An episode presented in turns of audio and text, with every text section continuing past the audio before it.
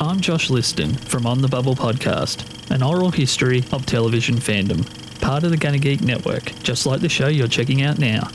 Shows on the network are individually owned, and opinions expressed may not reflect others. Find other awesome geeky shows at GonnaGeekNetwork.com. This is the official GonnaGeek.com show. Each week, we run down the latest news and happenings in the world of geek.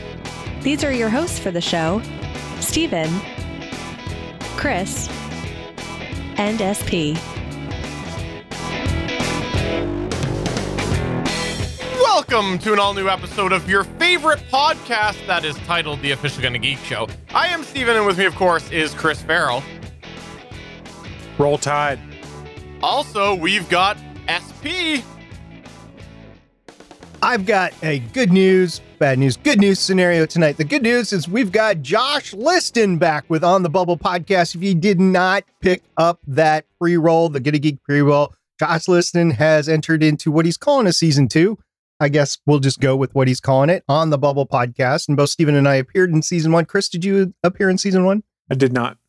But Well, that's probably for the best. I was going to say, you always save the best for later. And so that's what's, I'm sure it's Okay. going to happen at some point. The Yeah. bad news is that I ordered a gift for the holidays way back, you know, in late November. It shipped on December 6th. December 26th, it made its way to Detroit and it's been there ever since. And this is January 11th. Well, so m- my dad sent me something that was to tinker with over Christmas. It was uh, a Zigbee hub that was supposed to be flashed. And anyways, so he sent that to me in early December. And then the shipping date he noticed ended up changing from Amazon after it shipped to January as an ETA. And he shipped himself one at the same time. And he got his. And uh, mine has been sitting in Vancouver since December 21st. So it's same situation. It's go it has arrived there and it hasn't done anything since the, the December 21st. Just going to drive down and go pick it up. Meet some superheroes while you're there. yeah. Well, my good news is that Chris has told me that he is getting ready to ship the Xbox Series X to me tomorrow. so I'm really looking forward to that. Yeah. Well, yeah, I'm totally on it. You Yeah. know, I, once, once you PayPal me a grand, I'll send it to you. No, it was a gift. It was a gift. You're going to send it to me as a gift. Hmm. no, he said That he was going to send you a GIF of Yeah, an Xbox. I'll make you a GIF. I've got this real cool app for making GIFs on my laptop now, so I've been making a bunch of those. I'll make you a GIF of it. Is That's it a easy. Mac OS? It is a Mac OS app, All right, yes, All right. All right. called Claquette. He's going Apple. He's going full blown Apple here. He says, as I'm podcasting from a Windows machine, I have a Windows machine on my left, and then I have a Windows machine on my other side on my left. It all Yeah. starts with an M1 MacBook Air. Eh, It's my editing machine right now because it's Mm. faster than any of my other machines. Point. All right, well, let's go ahead and roll into the news. Roll Tide.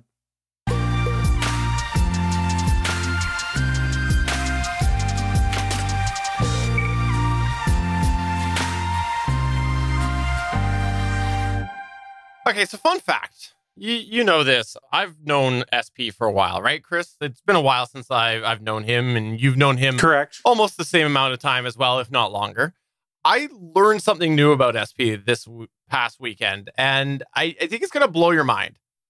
He's really into space things. And so he, he- I know he's even got a news article that he's going to talk about that's space related this week. So I, I'm in shock. Shocking. You're in shock. Let's turn it over Mhm. to SP and learn about this new side of SP. Well, this weekend, I definitely went down the rabbit hole. Chris often talks about going down the rabbit hole and different things. This weekend, I went far down the rabbit hole. I just got suckered into it and I started learning as much as I could about the state of SpaceX's Starship program. Today is January 11th, 2021. I say this because this is going to change and this is going to change really fast. So by the time this podcast actually gets produced and is released, no uh, nothing against Stephen. It's just the things are going to change that fast. So we're going to go with what the status of thing or status of things are for SpaceX down in Boca Chica today. And we're going to talk about what's going to change rapidly starting tomorrow, potentially starting tomorrow. So I the, the three main things that I looked at. One was this beautiful uh, drive around tour that Boca Chica gal. Those that are in the know, those have been following this. She goes by Mary is her real name, but she goes by Boca Chica gal on on all the social media, Twitter predominantly. She lives down in that area, and then she has filmed a bunch of stuff. Well, she took a driving tour around the SpaceX compound, which was great. There was a lot of articles out there about the status of the different Starship prototypes, as well as there is FAA NOTAMs or notice to airmen about potential tests and just all, a bunch of stuff happening. So let's go down the rabbit hole with me. Bear with me. This is going to be a little bit fun today.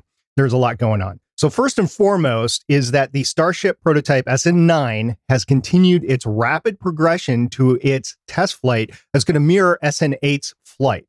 So, on January 6, 2021, last week, SN9's three engines were fired for about one second. I mean, if you take a look at the video, it's about 1.5, maybe two seconds, but it was really brief. It was just a and then they went off. So they tested things, things are working great there. And then yesterday, as I was saying, Boca Chica gal Mary drove around the complex down at Boca Chica. And I'm just saying Boca Chica because I like saying Boca Chica. I think we need to get a counter for Boca Chicas one day. Just be ding, ding, ding. It could Every be your. Gonna Geek drinking game, but I would caution mm. you that you might get alcohol poisoning here. I, I play with apple juice.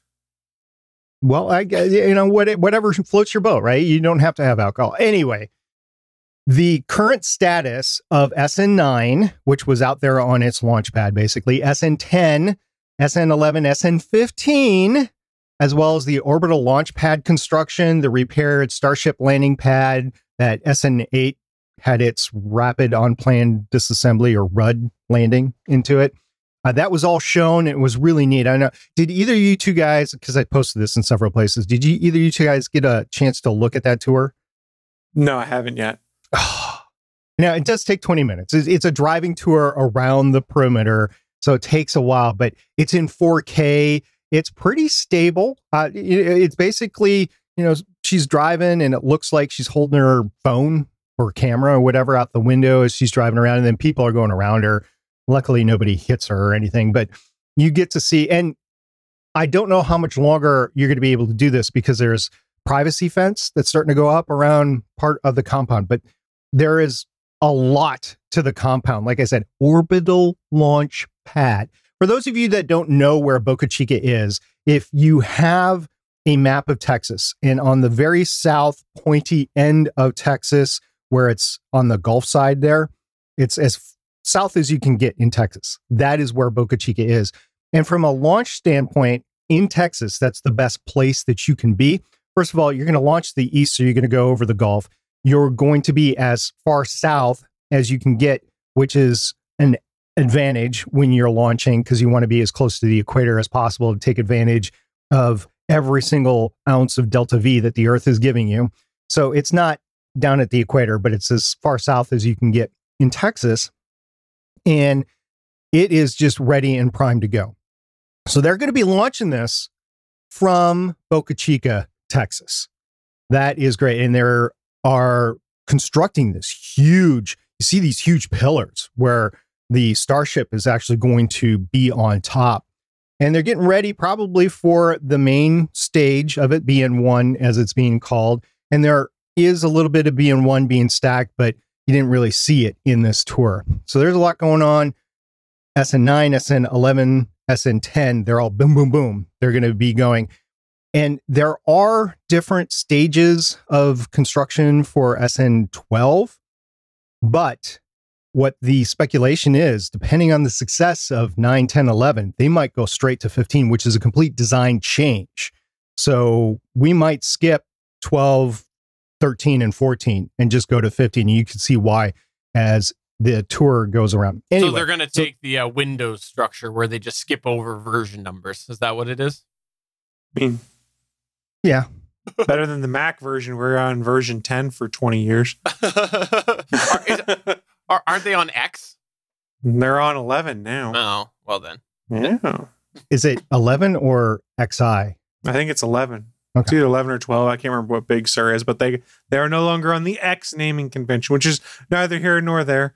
X gonna give it to you though. yes.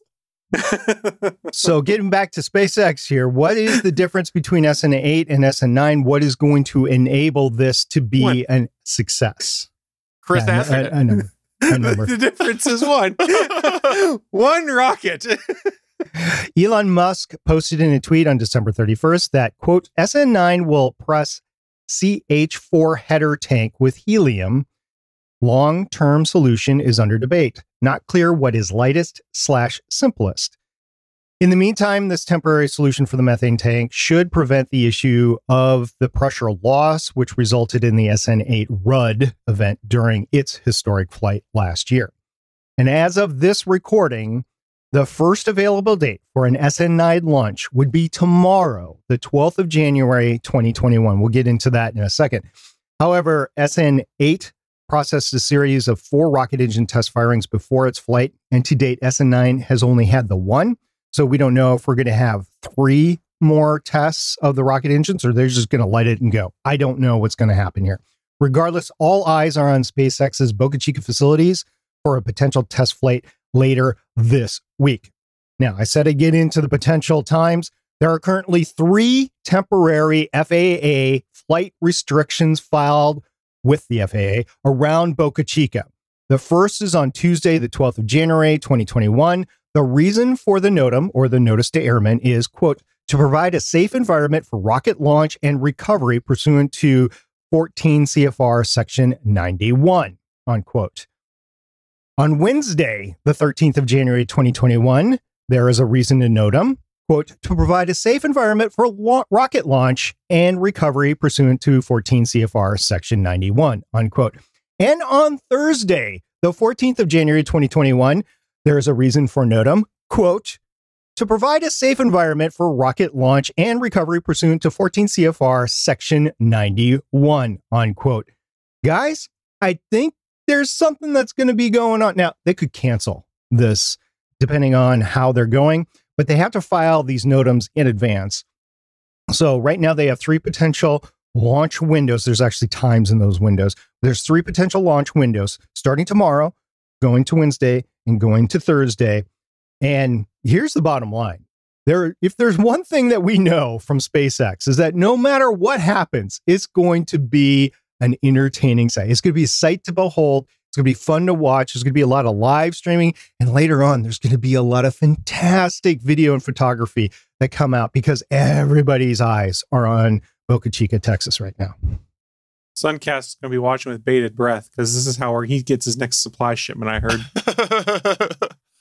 this is crazy. Uh, lots of lots of rapid things happening, and uh, all I gotta say is, I wonder if we'll get a signal about the different launches. Ah, that was a tie into Elon's tweet about anti WhatsApp. That's what that was. It, talking about signals, if you want to see the telemetry that the launch site gets from the rockets as they're going through their test flight and potential launches, there's some big antennas that are on the site that Boca Chica Gal actually sees as you go towards the one end of the whole site. So you can see how the rockets are going to communicate back and forth with the ground and how they're getting all that telemetry. You know, the video that we're seeing on board the rocket? Yeah. It's actually beamed somewhere. Well, it's being beamed to these big antennas that are down there. So if you want to see it, we'll make sure that we link the uh, the YouTube. I think it's a NASA Spaceflight Now that Mary uh, sells her videos off to. But it was it was just a 20 minute. There was no audio other than the cars and the wind, and it was highlighted with title text along the way. It was it was very well done just for the the, the voyeur aspect of seeing what's going on down there. And it's amazing how fast things are going. See construction all over the place. You see these high bays. You see these temporary tents where they're assembling the tanks or the, excuse me, the nose cones. And those temporary tents will probably, they're huge, by the way, and they'll probably be going away and buildings be made there. So, yeah, uh, lots of stuff going down in SpaceX right now. It's incredible the amount of things that happen in the time that it's been happening, and it's just going to get faster and faster. All right. And I think this is the question that everybody's wondering is what is the official SP prediction for explosion count? What's your prediction on that? I don't think SN9 is going to explode. I think they're going to fix the tank pressurization issue just to see if the landing gear is going to work and the landing systems because we saw everything work up to the point where it just hit a little hard. They just want to fix that part of the flight. But in order to fix it long term, there's going to be a permanent tank fix, and they just don't have it yet. So, my assessment is they're probably going to lose a couple more along the way here, but I don't think SN9 they're going to lose. I think they're going to stick the landing on this one. Besides, you know, there's only so much concrete that you want to bore into that landing site before you have to tear it up and start all over again. So probably want to prevent that. All right. Well, thanks for keeping us informed on this. This is uh I have to say, I think that the last like 6 to 12 months has really been the most sort of rapid changes that we've seen as you've been covering the space stuff on the Gonna Geek show over the last I don't know how long we've been doing this 10 years 15 This years been- it's been really fast. And don't forget, NASA's got the SLS and the Orion development going on, but it's not as rapid. And Boeing also has the uh, the other capsule, the Starliner, that's going up to the ISS. That's going to ferry people back and forth up to the ISS. SpaceX has just eclipsed everybody. Now, if SpaceX would have continually had catastrophic failures with the final end result, then things would have been a little differently. But they've been able to just take their knocks as they go, know that they're going to blow some stuff up, but when it really counts, they haven't messed up yet. So, yeah, we'll see if that continues. I, I know there's a lot of safety considerations going on in the industry. Uh, uh, people that work for other places going, I don't know if I want to work for SpaceX because of the safety stuff, but they haven't messed up anything important. They lost millions of dollars, tens of millions of dollars in, in rockets, but they haven't blown up anything important yet. You know, overall, I think so far you could say that their progress has been a success, unlike Google Stadia. And let's talk a little bit about Google Stadia because it looks like today LG has announced that they are going to be bringing to their TVs both Google Stadia native support and NVIDIA GeForce Now. So both of these are streaming gaming services if you're not familiar with them. Uh, and you're going to be seeing this coming to the LG TVs, of course, in the 2021 models, but going to also cover some 2020 models as well. This is really interesting to me because for a while we've seen a lot of these televisions run basically off of an Android uh, TV type platform. That's essentially what they've been built on. And now I think we're seeing the fruits of that labor because you are seeing built in support for a couple of services. Now, Google Stadia, obviously, Chris has done his review on here. He has put me to shame quite thoroughly on not reviewing Google Stadia. But I think that I could agree with his review is that Stadia is less than desirable. So, it, to me, the more interesting aspect of this isn't Google Stadia itself, is the fact that the TVs have enough hardware in there to be able to support the Google Stadia uh, requirements right right baked in, but also the GeForce Now thing. So we'll see what happens with this. It could end up being really, really poor quality or you know really unstable. But I like the fact that we're seeing some of this gaming streaming coming in. Maybe it gives hopes that one day the TV will natively support Google or uh, Google, uh, Microsoft xCloud or something like that. Here's the thing to remember though the Stadia clients on your devices, be it your NVIDIA Shield, if you put it on there, you have to sideload to do it, but your LG WebOS TV or any of these other things, the client doesn't really need a lot of horsepower because all the work is done in the cloud. It's basically just pushing a video down to you. So while it's cool that they got Google Stadia working on LG's WebOS TVs, I think we're overstating just what that means because it's just opening a website effectively and then pairing a controller via Bluetooth, or if you have their fancy controller, like is sitting behind me, connecting it to your Wi Fi back to the server. So, yes, it's cool. But at the same time, all of these cloud based streaming services, because I play with GeForce now also, it's a dumb client on your end and all the work's done in the cloud. So it's neat, but eh. So, bottom line, This isn't going to get you to go all in on Stadia. Uh, no, but it, I have enjoyed the Stadia argument with the Atari VCS where people were like, my Atari VCS plays Cyberpunk because they're playing on a Google Stadia. Yeah. Oh, gotcha. Yeah.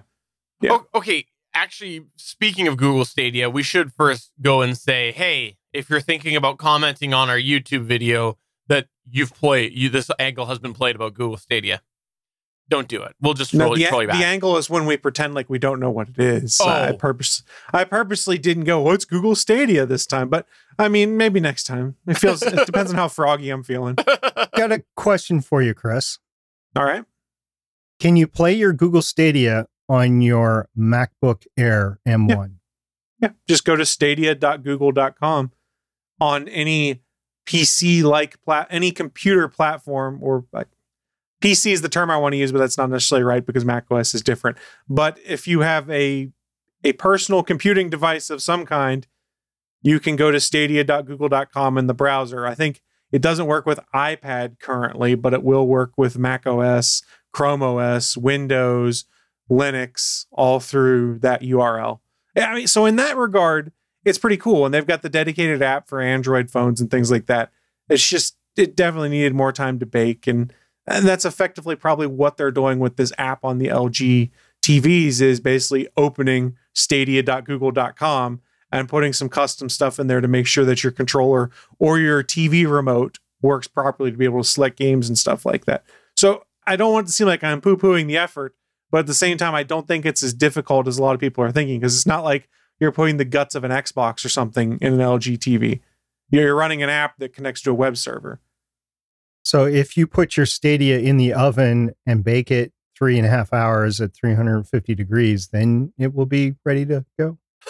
I mean, it's it's possible. Do not. if you try want me to go for the troll answer, it couldn't get much worse, but I don't think that's fair to say. Uh, that, that's me going for the troll answer. That's not fair. Google Stadia, I think, has matured a lot in the last year.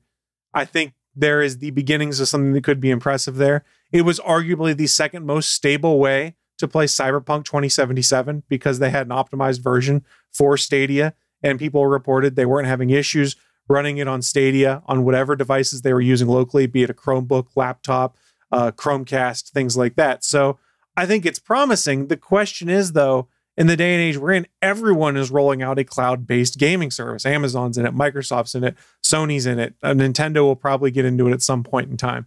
Wh- What's the differentiator for someone to be like, oh my God, I have to go with Google? Because, and here maybe I am taking a shot a little bit. We've seen Google abandon things when it doesn't look like they're going to work very well, or it just has lasted long enough they don't want to maintain it anymore, i.e., Google Reader. And maybe I'm being a bit overly harsh in that. So, when it comes to brand loyalty, I don't know that I would have it to Google Stadia if I was going to make that my primary consideration for gaming because I'd always have that little voice in the back of my head.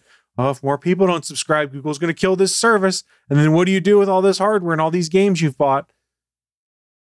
Well, bottom line again, uh, I think you're going to buy an LG TV because it sounds like you sure turned Well- there and you you you gave Stadia credit, and I think that's why you're going to buy an LG TV. Well, in all seriousness, they do have some of the nicer OLED TVs on They the do. market. They do. and they do have uh, the CX series, I think it is, is HDMI 2.1, which would be great for my Xbox Series X because Mm. I could do 4K 120 hertz gaming. But as it is now, I can only do 60 hertz. And then there's also the problem of that I run everything through a receiver. My receiver doesn't support that, and the receivers that do support HDMI 2.1 are pretty buggy right now. So I have no reason to upgrade yet, not even for Google Stadia. So you I have no reason not to send it in the mail to me tomorrow. Xbox Series X. I'll send you an Xbox. Okay. A, a box that has X written on it, right? It's going to be a little box about this big, this big around. It's got a rock in it that I paint black with an X drawn on it. ah, a rock is a lot tamer than I thought you would put inside. What did you think I was going to put inside? Never Not mind. talking about that. Never mind. We're a family friendly show. We can't talk about what I'm going to put in there. All right, let's talk about the next news article before we get to SP Space Symposium. This is really interesting that this finally was confirmed. And ironically, will not be family friendly, despite my just talking about that. So, if you aren't aware, Kevin Feige, who is the the creative genius. Well, he basically runs all of the Marvel Studios stuff right now. So Kevin Feige is doing the press tour right now for WandaVision, and he's been asked a bunch of questions. You can go read a bunch of different articles for things he's asked about Spider-Man, things like that. But the thing that jumped out most to me is he was doing an interview with Collider where they asked about the uh, future of Deadpool in the MCU and what they plan to do with it. And we'd heard a while back there was a writing team that was uh, signed up to do Deadpool. We hadn't heard anything about a release date or much extra information. So he told Collider in an interview, quote, regarding Deadpool, quote, it'll be rated R and we are working on a script right now and Ryan's overseeing a script right now. It will be it will not be filming this year. Ryan is a very busy, very successful actor. We've got a number of things we've already announced, but we have to make it th- that we now have to make, but it's exciting to have it begin. Again, a very different type of character in the MCU and Ryan is a force of nature, which is just awesome to see him bring that character to life. Note he said very different character in the MCU. So he's confirmed it's rated R, exists in the MCU. So I'm sure we're going to get some kind of gags about how this feels like a different universe or something like that. And they can get away with it because they own the rights to all of that 20th Century Fox stuff. So whatever canon arguments people want to have as to how this will fit into canon, it doesn't matter because it's Deadpool. So they'll make a joke out of it and we'll all move on and continue about our merry way. Or they'll use Doctor Strange's multiverse of madness to make it all merge together somehow, is my guess. But I'm really excited on those two notes. Rated R. It's going to be in the MCU. And then we've heard before that Wendy Molyneux and Lizzie Molyneux Logelin of Bob's Burgers are overseeing it with Ryan Reynolds helping assist on the script and things like that. So it sounds like they've got a really good team put in place and they're trying to recapture the magic that this two movie series so far had at 20th Century Fox. I wonder if Josh Brolin will be playing Thanos or the other character that he's played in Deadpool. I mean, they made a reference to Thanos, I think, didn't they? In, in Deadpool 2? It's been a while since I rewatched it. Yeah, it I was thought just they did a wink and a nod, so it'd be cool if they did. it was just a reference, but I mean, Cable is such an intricate character in all of the X Men. He, he really is. If you read the comics and stuff like that, that I think that Disney is going to need to bring that character forward. And Josh played that character. Josh also played Thanos in Endgame and Infinity War and, and before. So I don't know what you do. You got the same actor now that's two big characters that are both owned by Disney. Storyline wise, it will be interesting to see what they do to kind of explain away things like Cable and the X Men and things like that because they haven't planted seeds in the MCU for that yet. So is it a matter of somehow Deadpool finds himself on our Earth because we've sort of established that there is a multiverse? So somehow he gets stuck on our Earth from whatever his Earth was. I don't know what they're going to do there because this will be interesting because, like I mentioned, we don't know anything about the X Men plans, and maybe they can use this to sort of plant the seeds to see what may be coming with X Men down the road. I don't know. We're still probably like two years, three years out from this movie actually happening between Ryan Reynolds' busy schedule, the pandemic, and Marvel's pretty full slate of movies where this hasn't been announced yet with an official release date. Yeah, Ryan's going to be busy this year filming the proposal two and three back to back. Are they doing this for real? Because I, I don't doubt anything anymore when it comes to movies. Yes, I was making a joke. There's Okay. yeah. How do you do the proposal two and three after? I mean, it's it's one shot proposal and they got married. Maybe he gets widowed between each movie and it's a new uh, new lady each time. I don't. Yeah, I don't think you kick Sandra Bullock to the side though. Well, I said widowed, not divorced. Deadpool comes in and kills his wife and they tie it into the MCU. I can't see that. Deadpool like it. killed Ryan Reynolds already. Yeah, yeah, yeah. you, you know, I am really excited for this. Uh, believe it or not, I've not actually seen Deadpool 2. two. Uh, I I keep meaning to. Oops, I just spoiled Yeah, you. it's all good. No, I, I've read a lot about it, but I, I still am really excited about it. Uh, me not seeing Deadpool 2 is just pure laziness. Like, I, I was excited to see it. Um, one thing I'm really interested to see, though, is the eventual distribution of it with the whole Disney Plus thing and things like that, because And where they're going to park it? where they're going to park it internationally? All of those questions. There's been talk. Well, in the United States, there's been talk of a uh, premiere level of Disney Plus. There's also been talk of sliding it into Hulu, which they own the majority stake in. So there's different things that they could do for distribution, but I don't know what the definitive plan is today. They probably think they have a definitive plan because eventually you're going to have to distribute R-rated stuff with Disney. I mean, it's just going to be a fact of life. They're not going to be able to stay away from it because they do have a few R-rated. Yeah, they don't have Miramax anymore to sneak their rated Yeah. R movies Yeah. out under. And the reason I'm ex- I'm interested about this is because it's part of the MCU. It's one thing if you're like, "Hey, here you can go find your Fox Properties former over in this corner."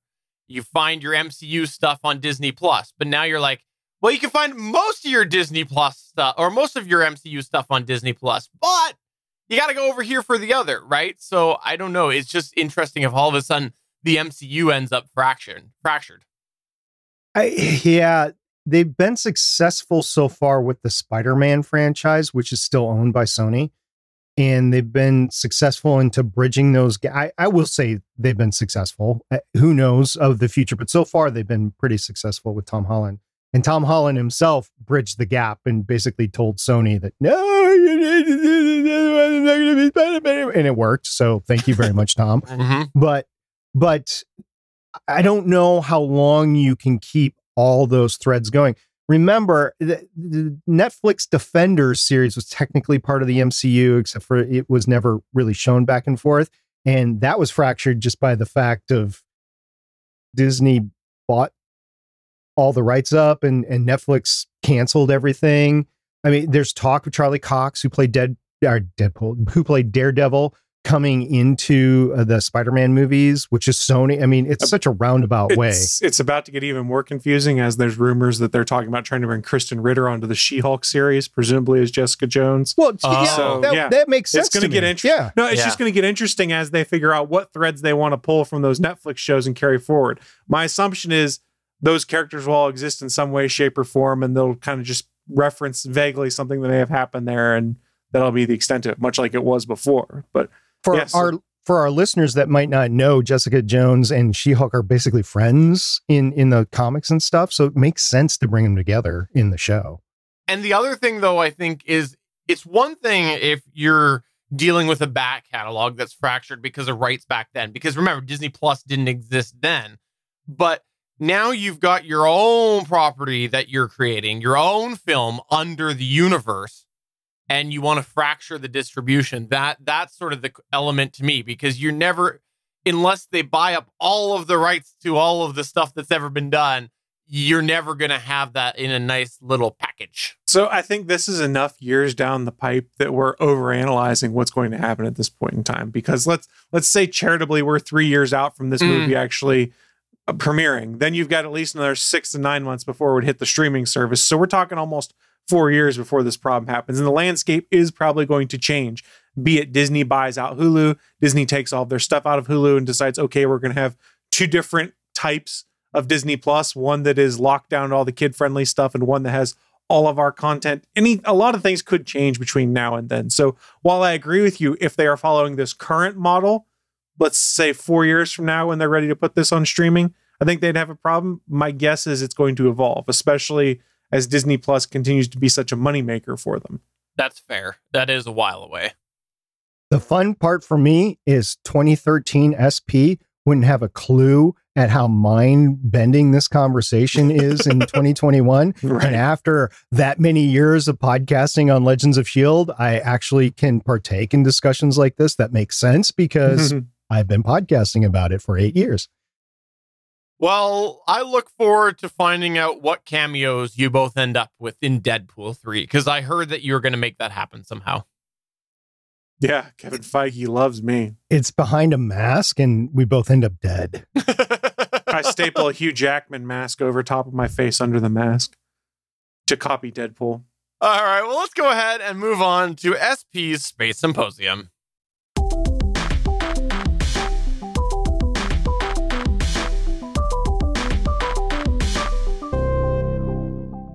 This is exciting. Last time I went through the Voyager 1 and Voyager 2, and that was a fun segment to do for me because of my small part in the whole thing at the very end. This week is kind of exciting too. I don't know if you guys had the whole Mark Twain Halley's Comet thing when you were growing up because I'm older than you guys are. But did, did you guys have that that sort of shadow over everything when you were growing up between Halley's Comet and uh, Mark Twain? Did did you guys? No. Okay, so I am way older than you guys. So when I was growing up, because Halley's Comet whipped back around, I believe it's every 76 years, it whipped back around, maybe it's 86 years. Anyway, it, it whipped back around in 1985, 86. And we had a chance to go see it. Now, we, the United States, did not go and see it right away. The Soviets did. And a lot of other people did too, ended up doing it as well. But the Soviets were the first. So we're going to talk about the Soviet probes to go see Halley's Comet. They were called Vega 1 and Vega 2, but they also went to go see Venus along the way. And in the spirit of Voyager 1 and Voyager 2, they did a gravity assist around Venus to get them to go to see Halley's Comet. Now, Vega 1 and Vega 2 were pretty much identical. They launched just days apart from each other in December 1984, just six days apart. And they were, they had landers, but I'm not going to talk about the landers to Venus because that's going to be a whole different segment of Space Symposium stuff. But since they both were the first to go see Halley's Comet, I wanted to talk about them right now because we're talking about uh, orbital or probes, in, orbital satellites and probes in this segment of Space Symposium. So I'm not going to be talking about the lander or the balloons that they left at Venus to do some science there. Those descent modules we covered at a later date, uh, probably in a couple years. So Vega 1 and Vega 2, they both weighed uh, about 4,920 pounds apiece, or if you're, you know, Stephen, it's 10,850 kilograms, which, if you're counting at home, is a very, very, very light Tesla Cybertruck. And I yes! say that because it's about 80 pounds lighter than a Cybertruck. So you just take, I don't know, what whatever's 80 pounds on board that thing and you take it out and then you get a Cybertruck. Can I just say, I'm so glad you brought it back. It's been a while. Thank you. Well, you know, we used to talk about a different truck, but no, I'm I'm talking about the uh, Tesla Cybertruck. In, it's because we're very progressive here when it comes to our uh, vehicle selections. It's the hopes that Elon Musk will finally listen to me and say, "Hey, SP, you deserve a Cybertruck." I think that you're legally obligated to say an alleged Cybertruck because we haven't seen a production unit yet. Is we it a Cybertruck 2077? Because you might have problems then. well done. So the Vegas one and two or Vega one and two probes, they were designed in Babakin Space Center, which was a design bureau back then. The way the Soviets did things is they had a design bureau, they had a production bureau, and then they had a different thing that or different bureau center, whatever that would operate it. And in this case, it had two operators, whereas in the United States, you have JPL do the entire thing. They could design it, they could have it built, they could um, operate it and decommission it all in one. Uh, but it was constructed by the Lavochkin, which is in Khimki, I believe, in the Soviet Union. And then it was operated by an operations center that was in the Crimea at the time. But during the flybys, it was transferred to the Space Research Institute in Moscow. So this thing traded hands along the way. And then sadly, after it was done, it could have still been used it still had power left, kind of like we're doing with Voyager 1 and Voyager 2 right now, but they just decommissioned it and just let it go because they were on to some other things. Now, it was launched by a Proton rocket. The launch dates were December 15th, 1984, and December 21st, 1984. And they were b- both launched from the Soviet launch site, which is at Baikonur. It had both of these probes since they were identical. And remember, we talked about the process of if you have one shot to do things in the early days of space exploration, we often sent two probes, two identical probes, because you didn't know if something was going to go wrong with manufacturing or the launch along the way, or something might happen in flight. So if you had one shot to do things, you did two probes, which is one of the reasons why we had Voyager 1 and Voyager 2. We talked about all the other probes that were in the past as well. Well, they did the same thing here. And there was just a list of detectors, spectrometers, analyzers that they had on board that were specifically designed to actually see the comet. And they actually had a television camera as well, try to take television pictures There is a famous event that happened there. So we realized in the 1970s that we're going to have this opportunity to see Halley's Comet. And the United States was focused on the outer planets. The Soviet Union decided to focus on the inner planets, take a loop around Venus, and go see Halley's Comet, which was the first comet that we ever went as a human race to go see. And it was a, a pretty standard fare for Soviets. Now, there's not a ton of information out there. I searched for a while. I searched for a couple weeks actually to try to find as much information as I could about these two missions. And just because the secretive nature of the Soviet Union, especially in the 1980s, which was one of the heights of the Cold War, it just wasn't a lot, not a ton of information out there. Now, the spacecraft looked like a typical Soviet style spacecraft where you got a big bulb on the front, you got a rocket body underneath, or not a rocket body, but like a satellite bus underneath, and you got two huge panels that are out to the side. It also had a shield on it because it was going to get close to the comet. So it didn't want to get hit by anything that was being because that's what comets do. They they they vent stuff into space and they just didn't want to lose the probes to that venting. So it had shields on board to protect the sensitive instruments from getting a direct hit at least. So they launched and then in June of 1985, June 11th and 15th is when it's had both of them had the closest approach to Venus and they dropped the uh, descent modules, which we'll talk about at a later date. But June 15th or June 11th was just a few weeks before Back to the Future in 1985 was in theaters because that was July 3rd, 1985. So these probes. Great Scott. Yeah, basically, just a couple of weeks. They hit Venus before that. Oh, by the way, Goonies premiered right before they got to Venus on June 7th, 1985. Yes, like Goonies? I've never we, seen it. We were talking about Josh Brolin. Yeah, I've never seen it either, I have to say. Oh, you, you need to see little Josh Brolin in that. If you like Thanos, you're going to like little Josh Brolin in Goonies. So you fast forward another year into 1986, and March 6th and 8th is when the probes had their closest encounter with Halley's Comet. Now, to put that in movie terms of timeline, Highlander premiered on March 7th, 1986. There can be only one. Sean Connery. You guys seen Highlander? I uh, remember th- I've seen the TV show more than I think I've seen of the movie series. Again, I'm old. All right. Thanks. thanks for making me feel that way. I mean, it was 1986 SP. I was two. I can't really go see Highlander. I keep forgetting you're that much younger than me. you you actually put a shock to my system when you said you were two in 1986. I'm like, I'm in college, man. All right. So, I, didn't go to the movies that I remember until 1989, and that was to go see Batman. And my mom wasn't happy about that, from what I recall. All right. So I, I see these movie analogies fail, but they're going to get better because but as we I get, like them. They're good. Yeah. Uh, the, the movie analogies are going to get a bit better as we go along with the probes because the dates will get more into the line of when you actually remember going to the theater, or maybe possibly go. did go to the theater, or maybe you scammed some things off of HBO on a free weekend. I don't know. Cinemax, thank you. Cinemax. Cinemax or Skinemax, right? Well, I'll plead the fifth right now. yeah, okay.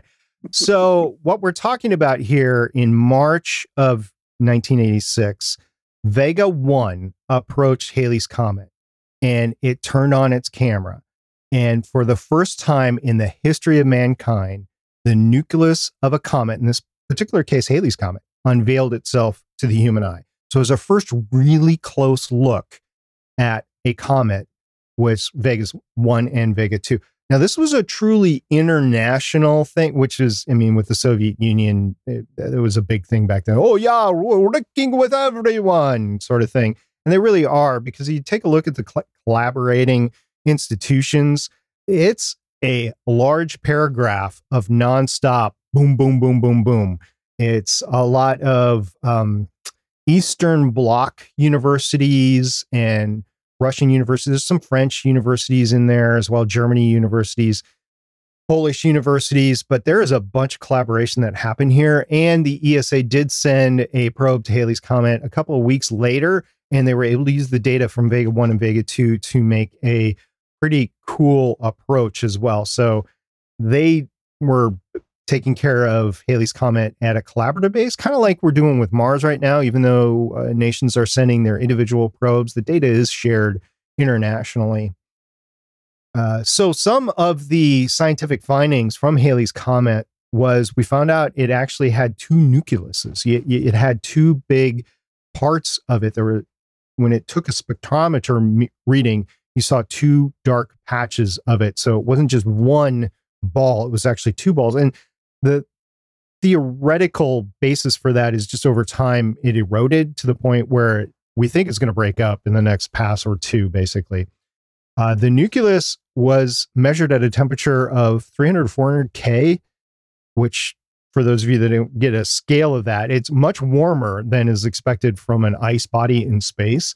So the conclusion was the comet had a thin layer of ice on its surface, which covered an icy body, a thin layer of not ice, but thin layer rock, which is covering ice below it. So the rock actually kept things warm, kind of like a cooler, where on the outside it's warmer, but on the inside it's cooler to use the scientific term there yeah and and uh, that was uh, something that was found out just by being able to get that much closer because the telescopes that we had back in the 80s weren't able to get that precise measurements as you were getting close to it Vega 1 got within 8,000, uh, almost 9,000 kilometers, just under 9,000 kilometers from Halley's Comet. And then a couple days later, Vega 2 did. Now, Vega 2 returned similar data, but the images came back with better clarity because it approached closer because it was about a thousand kilometers closer. So it didn't really discover anything new. It was just clearer images that it was able to achieve from it. And that kind of harpens back to the Saturn approach for Voyager 1 and Voyager 2. Remember when Voyager 2 went by Saturn, they said that if they didn't get the right data from that, the Voyager 1 would end up going a, a, certain path and not be able to go through the rest of the solar system. Actually, uh, change that. Voyager 2 went through the rest of the solar system based on Voyager 1's approach of Saturn and successful data of Saturn. So, kind of the similar thing here. It was just on a smaller scale because they only saw two bodies out there instead of the entire outer solar system. So, this was pretty successful. It was kind of low tech, basically, in, in the end of things and the probes didn't last long. They're still out there. They're still in a heliocentric orbit around the sun, but they haven't been turned on since this approach. And shortly after they got all the data in 1986, the, the, the Soviets turned it off. And that might have been a sign of the times where they just didn't have the money to keep things going. I, I could definitely see that, uh, where communism was on the precipice of failing back then in 1986. So I I can't blame them, but at the other hand, wow, what what a missed opportunity to take some additional readings because you had two healthy spacecraft out there. Anyway, uh, so that's basically the high points of Vega One and Vega Two. Uh, Vega got its name because if you take a look at the the names of uh, the the Russian names for Venus and Halley's Comet, it started with V E and G A, so it became Vega in English. That's how it the probes got their name. So damn, I assumed it was Street Fighter Two Turbo. you never know. If I mean, if they were playing it in no, 1984, I mean, no joke. If the games exist, that's sometimes been the impetus for naming of other craft and things like that. Remember, we did have Boaty McBoatface also, so naming yes. convention is weird. Yeah, the Sir Attenborough. yeah. yeah. No, no, it's not the Sir Attenborough. It's Boaty McBoatface. If I'm on, if I am on a sailboat which I've talked about doing at some point in time in my life, and I come up with, you know, close to approach to the Attenborough. I'm calling it, "Hey, Boaty McBoatface." Yeah, I'm as you should. They will not answer me, but I will call them that on the radio.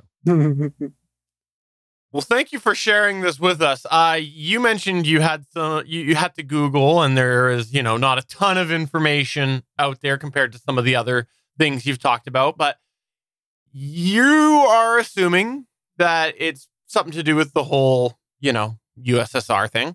Uh, let me just speculate that maybe they were the first to follow the golden rule of what happens in Vega stays in Vega. I'm not going to put them back, put it past them either, because scientists can be funny guys, ironic, sarcastic, but funny. Yeah, yeah. Chris, uh, you disagree? Way, Silence. Yeah. Just got that the head. I hate the- my life. hand butt over the head going on there. so next time we're going to be talking about Magellan. Uh, you might have heard about Magellan. It was a big probe. It went to Venus, but it was launched out of the space shuttle. We talked about some telescopes that were launched out of the space shuttle before, but this will be the first probe that we talked about that was launched out of the space shuttle, and that uh, was launched in May 1989. So five years after the Vega probes were launched, we're we're moving up in the timeline there and the next one will be Galileo. The next one after that will be Ulysses. So we're marching down the path here, but I'm excited to talk about the next three in particular. And then we get to when we bomb Mars. So there's some exciting stuff coming up. Are you Magellan? I am not Magellan. No, I am Stargate. All right. Well, thank you again for talking about that. Uh, I legitimately enjoy this segment every time because I know pieces of space history and always wish to know more, but am too lazy to research more. So thank you. That's why I did this because I knew this was a lack of your education in the Canadian education system.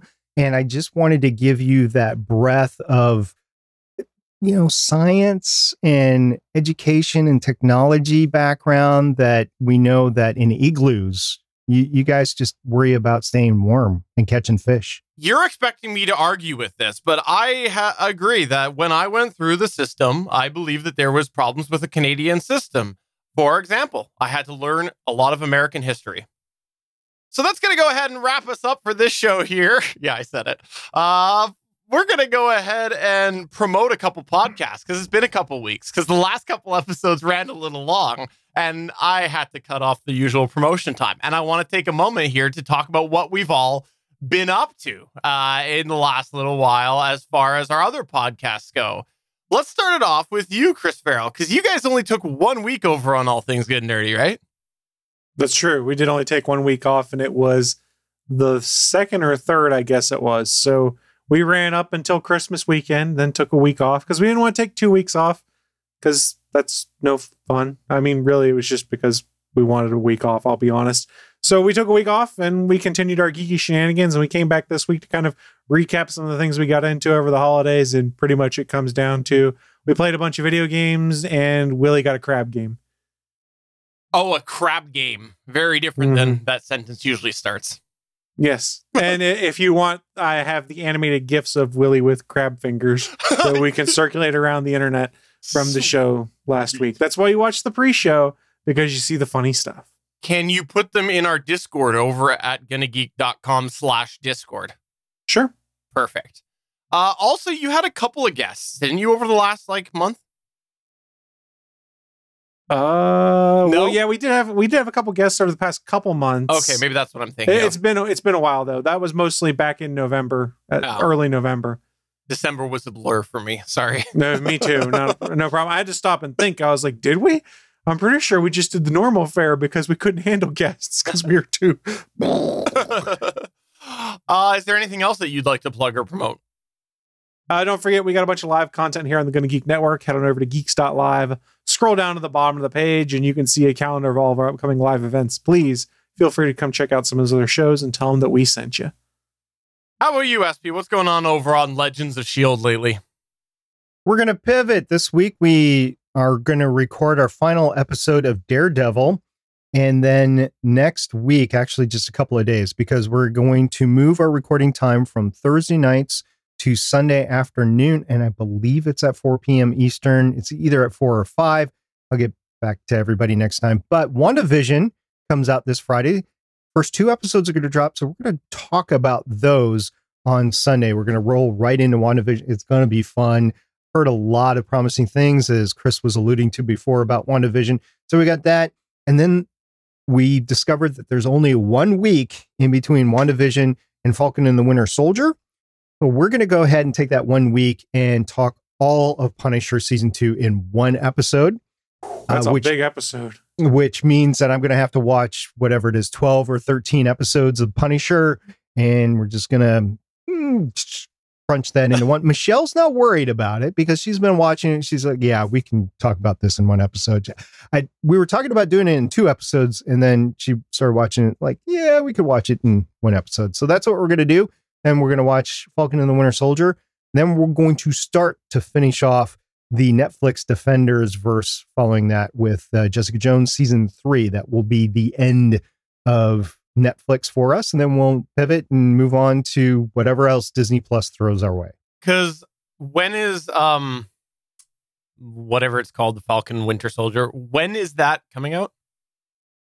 That is coming out March March. 15th, Okay. I believe. All right. So I So- thought it was a little later than that. So that that's actually sooner than I thought. We did too. And then Michelle started doing a calendar and discovered that there was just one week between it, which I think is wise for Disney Plus because now that they have been out for a while and all the freebies are going in, then like Chris, he's done that three year deal for two years pricing and stuff like that. They're going to have to start to show some value.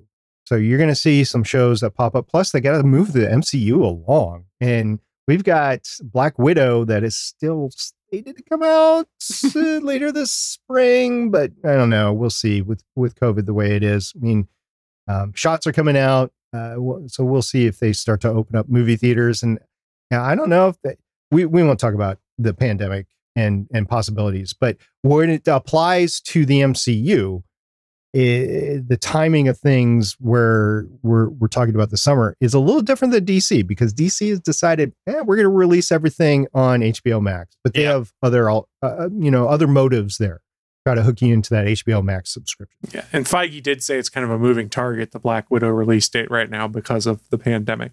In these interviews he's been doing for WandaVision. So it's a they're shooting for May. It may or may not happen. No pun intended.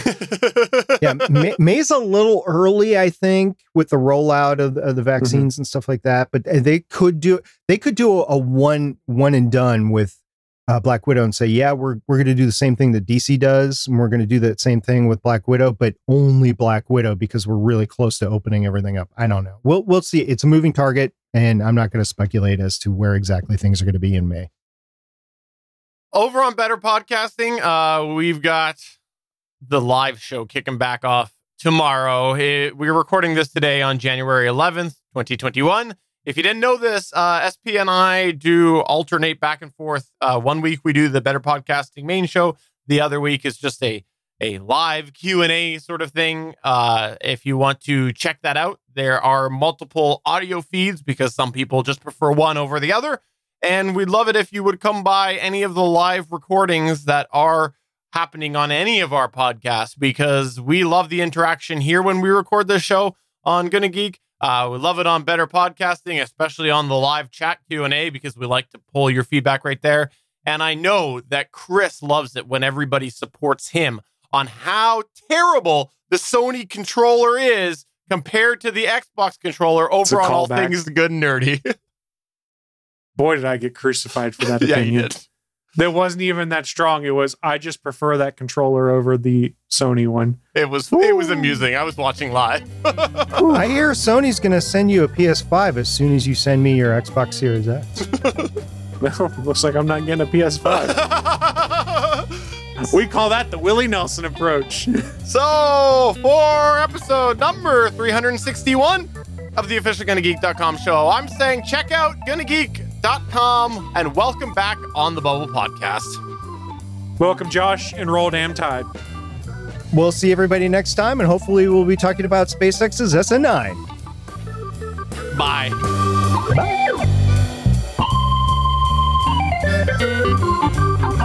Thanks for checking out another episode of the official GonnaGeek.com show. If you like the show, please give us a five star review in Apple Podcasts or a thumbs up on YouTube. You can always join us for our live recording sessions, which stream Mondays at 8:45 p.m. Eastern at www.geeks.live. And remember, you can find our full back catalog at gonnageek.com forward slash show. If you're itching for more geeky content, check out other shows on GonnaGeekNetwork.com. Voice work was by Emily Prokop of the Story Behind podcast. That's it for this episode. We hope to see you back again next week.